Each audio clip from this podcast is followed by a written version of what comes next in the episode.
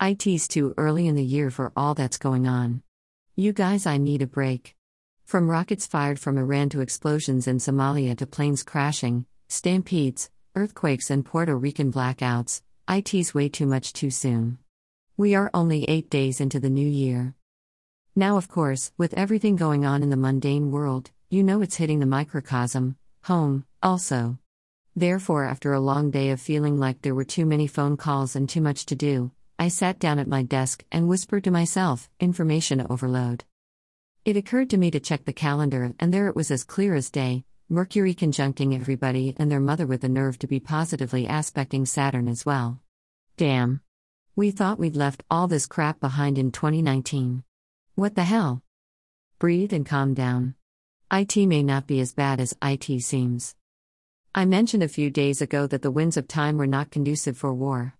A week or so back, I mentioned that Jupiter had made it extremely clear that he wanted to not only play house this year, but to do it seriously and build a family.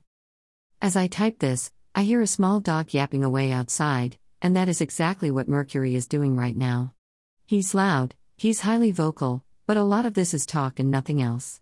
I can tell you to ignore his loud barking and use the energy to ace your term paper, pen a new novel, or start a journal.